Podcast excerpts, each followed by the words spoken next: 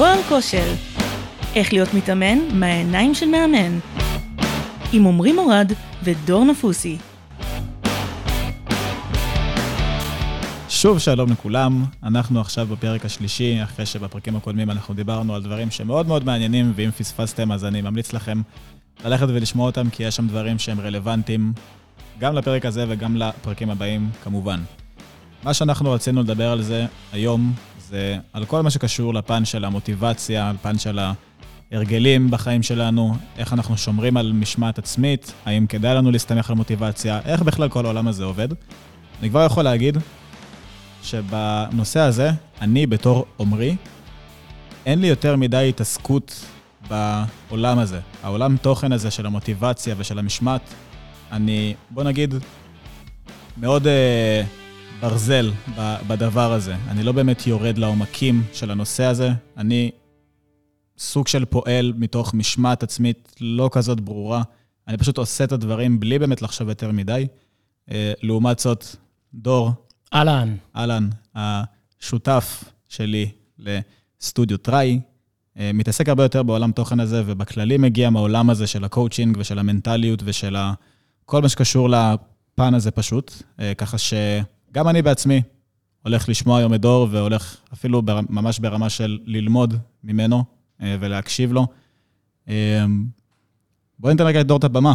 אז אנחנו אה, הולכים היום אה, לעסוק ולדבר בכל מה שקשור אה, למשמעת עצמית, מוטיבציה, הגדרת יעדים, אה, כל מה שבעצם מכיל בו את הדבר הזה שנקרא אה, מנטליות חזקה, ואיך בעצם אנחנו מתרגלים את, אה, שריר, את השרירים המנטליים שלנו.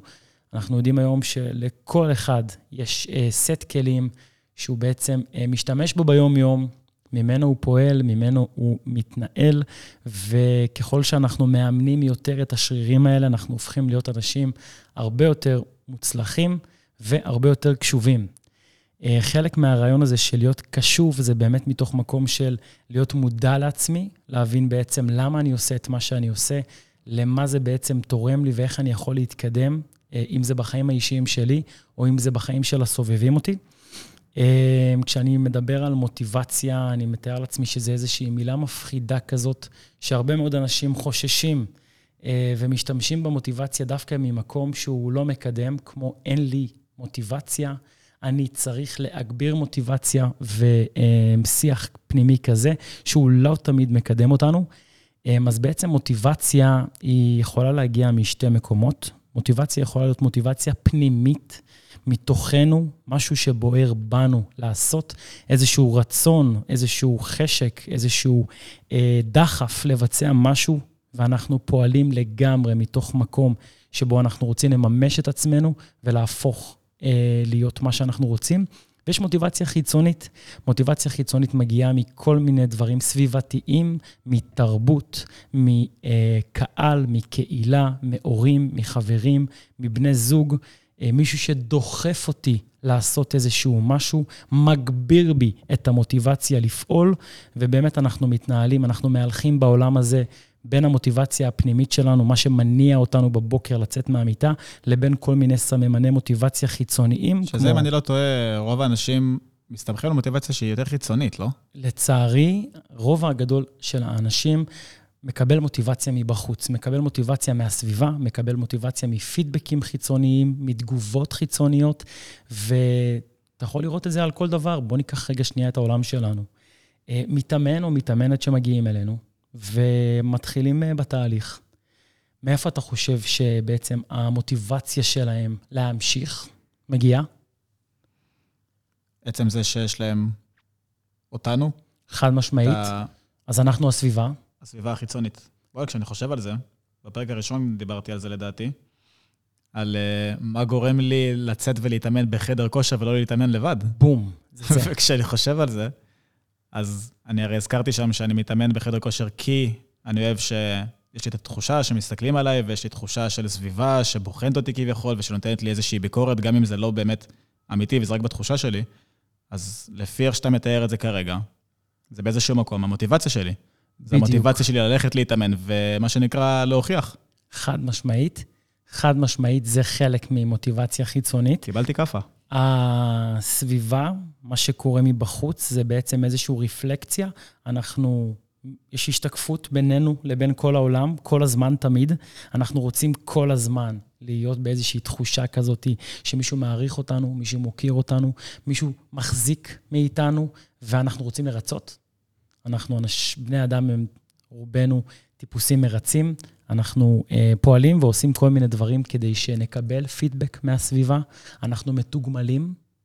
יש תגמול מיידי שקורה כשאני עושה משהו, ויש איזשהו מנגנון חיובי שמתקיים, מתרחש אצלי בתוך התת-מודע, ואני רוצה לשכפל עוד פעם את אותה פעולה, את אותו התגמול שקרה הרגע, וככה בעצם אני יכול להמשיך לשכפל וליצור עוד ועוד אירועים וסיטואציות שבהם אני מקבל תגמול מהסביבה.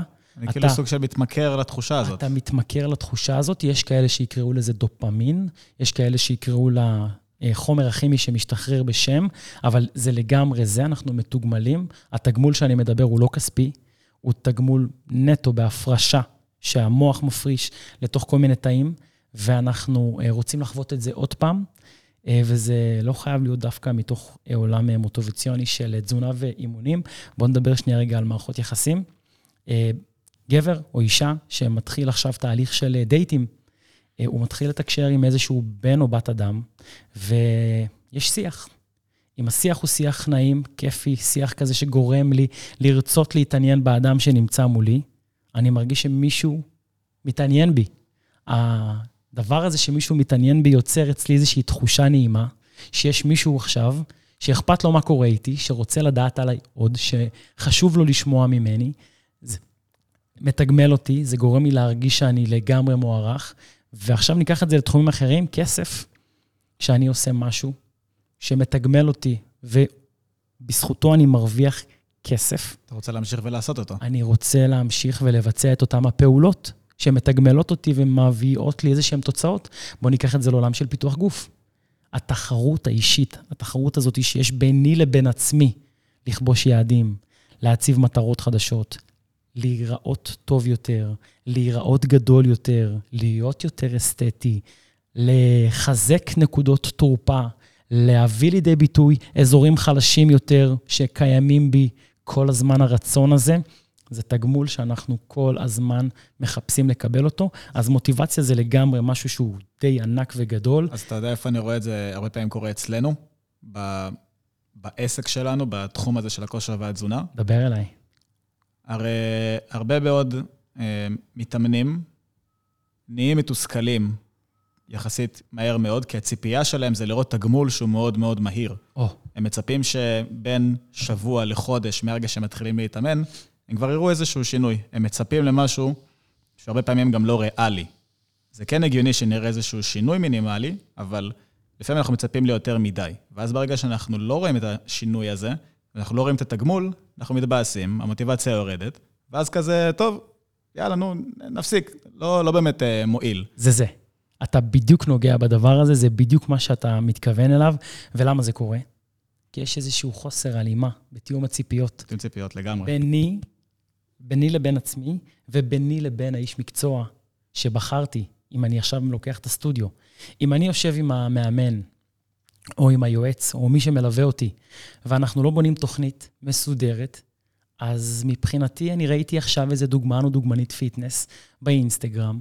אני ראיתי עכשיו איזה חבר שלא פגשתי המון המון שנים, ופתאום ראיתי אותו באיזושהי תמונה, ואמרתי, וואו, לא זכרתי שהיא נראית כל כך כך או אחרת, ואז קורה איזושהי תחושה של איזשהו חוסר, אני מרגיש חוסר, הרי זה מגיע ממקום של חוסר, הדברים האלה, ואני שולח הודעה, שולחת הודעה, היי, וואו, הרבה זמן לא ראיתי אותך, איזה שינוי מדהים עשית.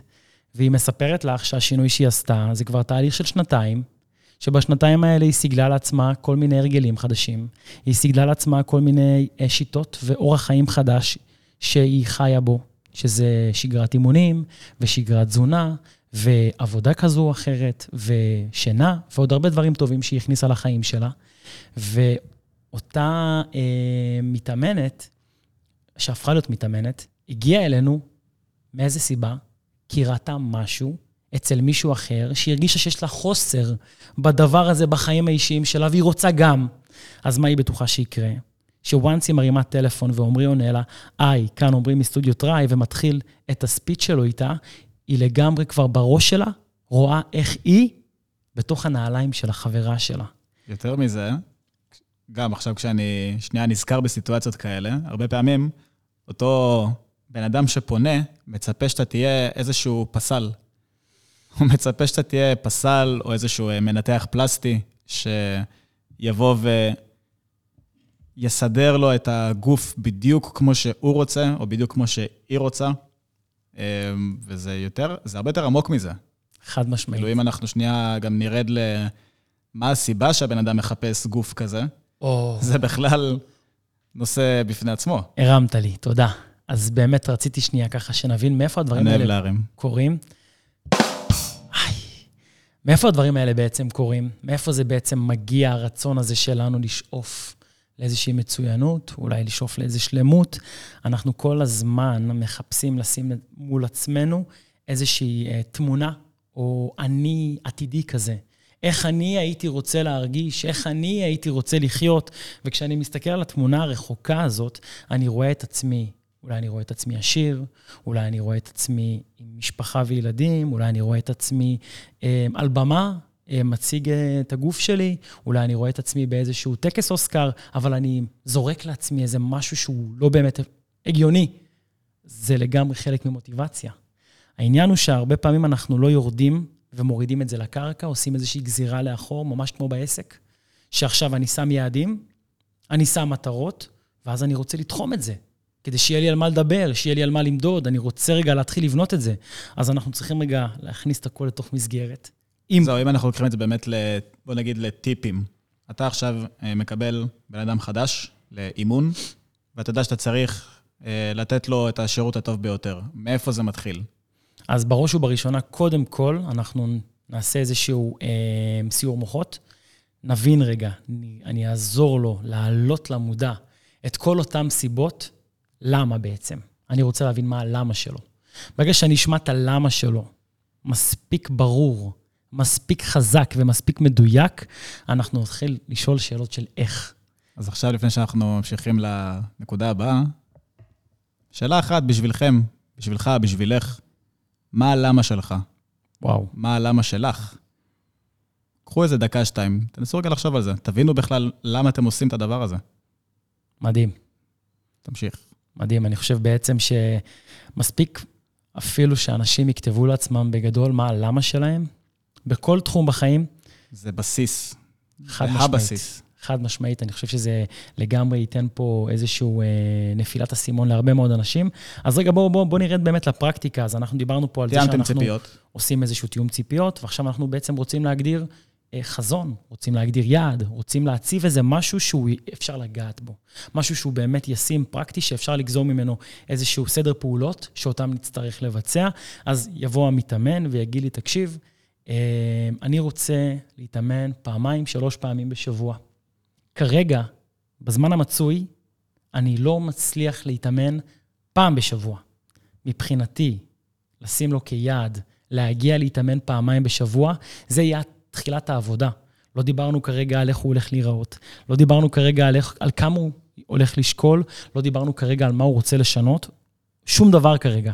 כרגע מתחילים באיזשהו סט הרגלים חדש, שהבן אדם הולך להכניס פנימה לתוך החיים שלו, ומה זה הולך בעצם אה, ליצור עבורו. בוא ניקח דוגמה את עמרי, אותך, בוא ניקח רגע שנייה את זה לתוך הדבר הזה. אתה היום מתאמן איקס פעמים בשבוע. אני גוזר שכמות הפעמים שאתה מתאמן בשבוע, זה, סו, זה בעצם הגזירה לאחור של התוכנית אימונים שלך. שהתוכנית אימונים שלך, יש לה איזשהו יעד, נכון. יש איזושהי מטרה, אתה שואף להגיע לאיזושהי נקודה מסוימת. בשביל שתגיע לנקודה הזו, אנחנו מבינים שצריך שיהיה גירוי מספק של הגוף שלך, תחת תוכנית אימונים קפדנית, צריך שיהיה איזשהו אה, יעד לגבי התזונה שלך, כמה קלוריות תצטרך להכניס ביום. אמור להיות כל מיני דברים שהם ממש דברים שאפשר למדוד אותם, נכון. דברים שאפשר ממש לכתוב אותם.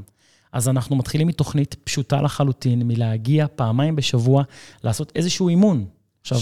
כשמתאמן עכשיו אין לו את ה... מה שנקרא מוטיבציה, בכלל לצאת לאימון כי הוא לא רגיל להתאמן, איך אתה בכלל גורם לו לצאת לאימון? אז קודם כל, יש המון המון טיפים והמון דברים והמון דרכים באמת מדהימות איך לעשות את הפעולות האלה. אני יכול לתת פה באמת כמה טיפים טובים שעובדים עבורי ועבור הלקוחות שלנו. או שתיים כאלה. אם חשבתם, לקחת איתכם תיק אימון בבוקר כשאתם יוצאים מהבית, לארגן כבר את הבגדים שלכם עם הנעליים והמגבת, לפני שאתם בעצם אה, מתחילים את היום. אה, זה נקודה ראשונה. זאת אומרת, כאילו, משהו שהוא הכי basic, מובן מאליו. חד משמעית, הדברים המובנים מאליהם. פשוט לשים באוטו בגדים, מגבת. עצם זה שאתם תבינו שיש לכם באוטו את האופציה להתלבש ופשוט ללכת להתאמן אחרי עבודה, חד משמעית. משהו בפני עצמו. עכשיו, יותר מזה, אנחנו רוצים גם, אה, או לפחות לנסות, לחבר עוד מישהו יחד איתנו, חבר, אח, בן זוג, אימא, אבא, מישהו שיהיה איתנו, מישהו שנוכל להתחייב עבורו. אתה יודע, אני לא קופץ איתך כבר עכשיו לקחת מאמן כושר, וכבר להצטרף לסטודיו, וכבר ליצור מחויבות שהיא לגמרי מחויבות טובה ובריאה, ואנחנו מבינים היום שאנשים שמצטרפים אלינו למועדון, מבינים את המשמעות שיש לזה ברמת ההתחייבות, ברמת המילה שלי בין עצמי. אני נכנס לאפליקציה, אני מזמין לעצמי שיעורים, אני מתחייב להופיע. ההתחייבות שלי היא לא רק כלפי עצמי, יש אדם בצד השני שנמצא, מחכה לי להגיע, מחכה לי להתחיל איתו את האימון, אז לגמרי להוסיף איזשהו אה, פרטנר. דבר שלישי שאני חושב שיכול לעזור להרבה מאוד אנשים, מטרות. להציב מטרות, ולא עכשיו לעוף. מטרות קטנות, פרקטיות, ישימות. אני רוצה להכניס מספיק חלבון במהלך היום שלי. אני רוצה לפחות שני אימונים בשבוע. זאת אומרת, אתה לא ישר מסתכל על המטרה הסופית. לא. אתה בכלל מפרק את זה קודם כל למטרות אה, אני... יומיות אפילו, ממש ברמה של מטרה יומית. המטרה כרגע היא לאסוף את הבן אדם לתוך איזושהי שגרה. לזרוק עליו עכשיו את כל הידע שיש, את כל הפעולות שהוא יכול לבצע, זה יהיה לו מבולגן, הוא יתחיל לחשוש, הוא יקבל רגליים קרות, הוא יברח.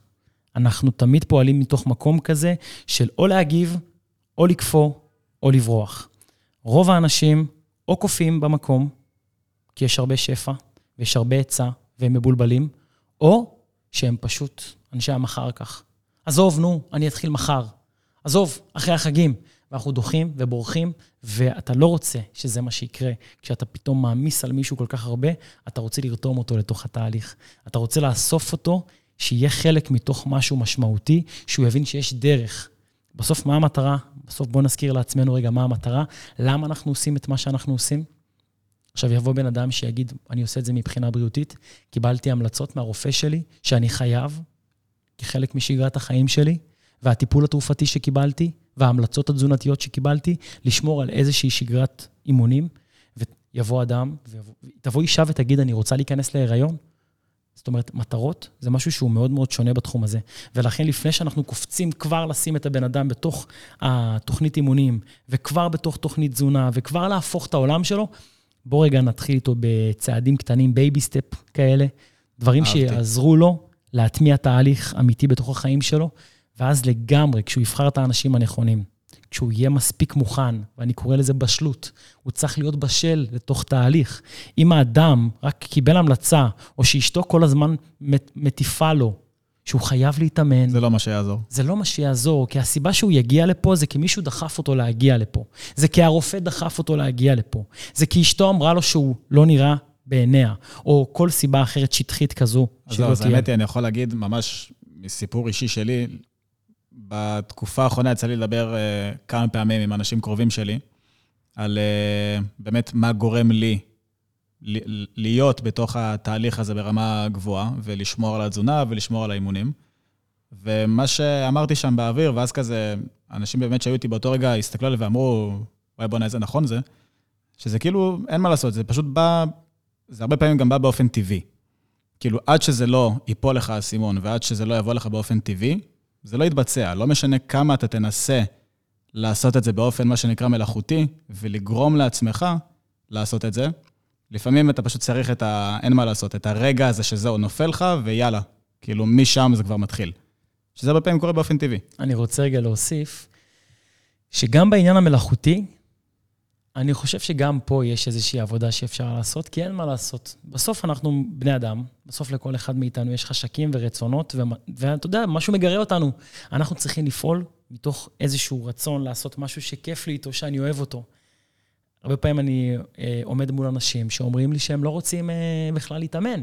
הם לא אוהבים להתאמן, הם לא אוהבים להזיע, הם לא אוהבים את התחושה הזאת שיש להם בגוף כשהם מתאמנים, את ההתכווצויות של השרירים, את התחושה של הרעב אחרי, הרבה מאוד דברים שהם לא. נכון.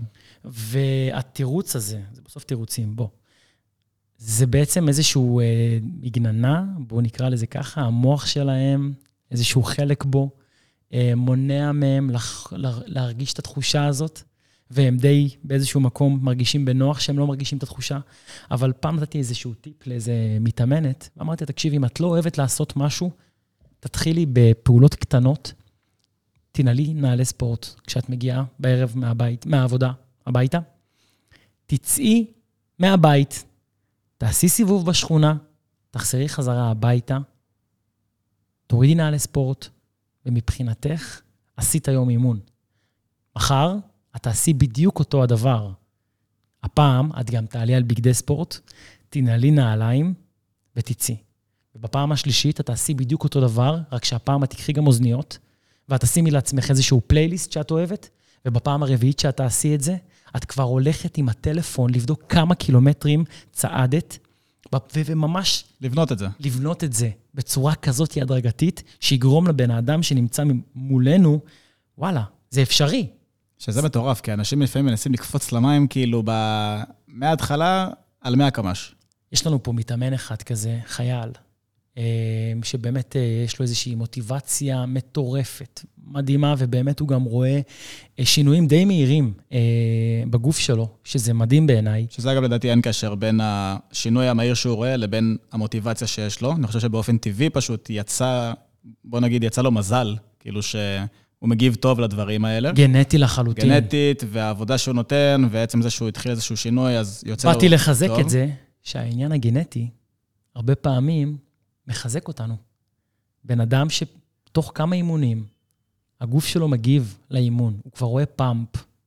פאמפ, זאת אומרת כבר ש... זה נותן לו מוטיבציה. שהדם בתוך השריר מלא וגורם לשריר להיראות נפוח וקצת אה, אה, אסתטי. ופתאום אה, ככה הוא רואה שהוא מסוגל לסגל לעצמו כל מיני ארוחות כאלה ואחרות, והוא מקבל תפריט והוא לגמרי על התפריט, והוא ברמה כזאת שהוא מפחד לזלוג ימינה ושמאלה מהתפריט, ואתה רואה פתאום אדם קיצון לחלוטין, שלקח את זה לכיוון של, אני הולך על זה עד הסוף. שזה גם כיוון לא בריא. בדיוק. זאת אומרת שגם מוטיבציה, צריך רגע להבין מאיפה היא מגיעה, כי אובר מוטיבציה, מוטיבציית יתר, מה שאנחנו קוראים לה בעולם הספורט, היא גם כן מסוכנת. אז באמת חשוב לי רגע להסתכל פה על העולם הזה של בלנס, של לאזן בין... יש מוט... לי מטאפורה יפה לזה. תן לנו אותה. קח אוטו שנוסע על 100 קמ"ש, שיש לו כרגע פול טנק, דלק מלא, תן לו להמשיך לנסוע, יגיע שלב שיגמר לו הדלק. על אותו עיקרון. חד משמעית, זה לא משנה. אהבתם? זה לא משנה מה אנחנו נעשה, זה פשוט ככה. אז אני אומר, קודם כל, לאזן את עצמנו, להבין רגע מאיזה מקום אני פועל, כי אם אני במוטיבציה גבוהה מאוד, יש לזה גם השלכות. זאת אומרת שאני עלול להיפצע מהר יותר, אני עלול להפסיק משגרת אימונים מהר יותר. מספיק שדבר קטן יקרה בחיים של הבחור הזה שעכשיו אני מדבר עליו. הדבר הכי קטן שיקרה אצלו בחיים, יערער אותו מאוד, הוא בבת אחת יפסיק את הכל.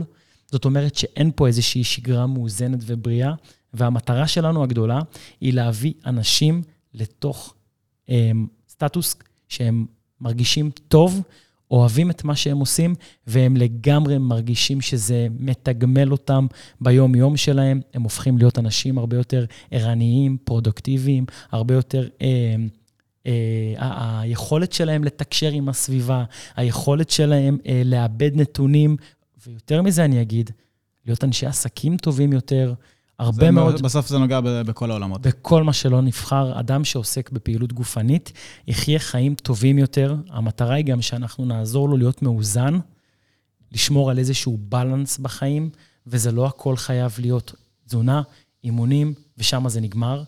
איכשהו לשלב את כל הדבר הזה בתוך החיים שלנו. עכשיו, אם אני רגע חוזר למה שהתחלנו לדבר מקודם, דיברנו על מה קורה כשמתאמן חדש מגיע אליך לתהליך. אז עשיתם בהתחלה תיאום ציפיות, זה השלב הראשון. השלב השני זה להתחיל לסגל לו הרגלים, גם אם זה הכי קטנים, ולהתחיל ליצור לו איזושהי שגרה.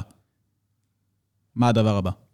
הדבר הבא זה בעצם לעזור לו לסגל אה, סדר יום, אה, ובעצם אה, סדר, לנהל סדר עדיפויות. יבואו הרבה דברים בחיים, שבגללם משהו יקרה.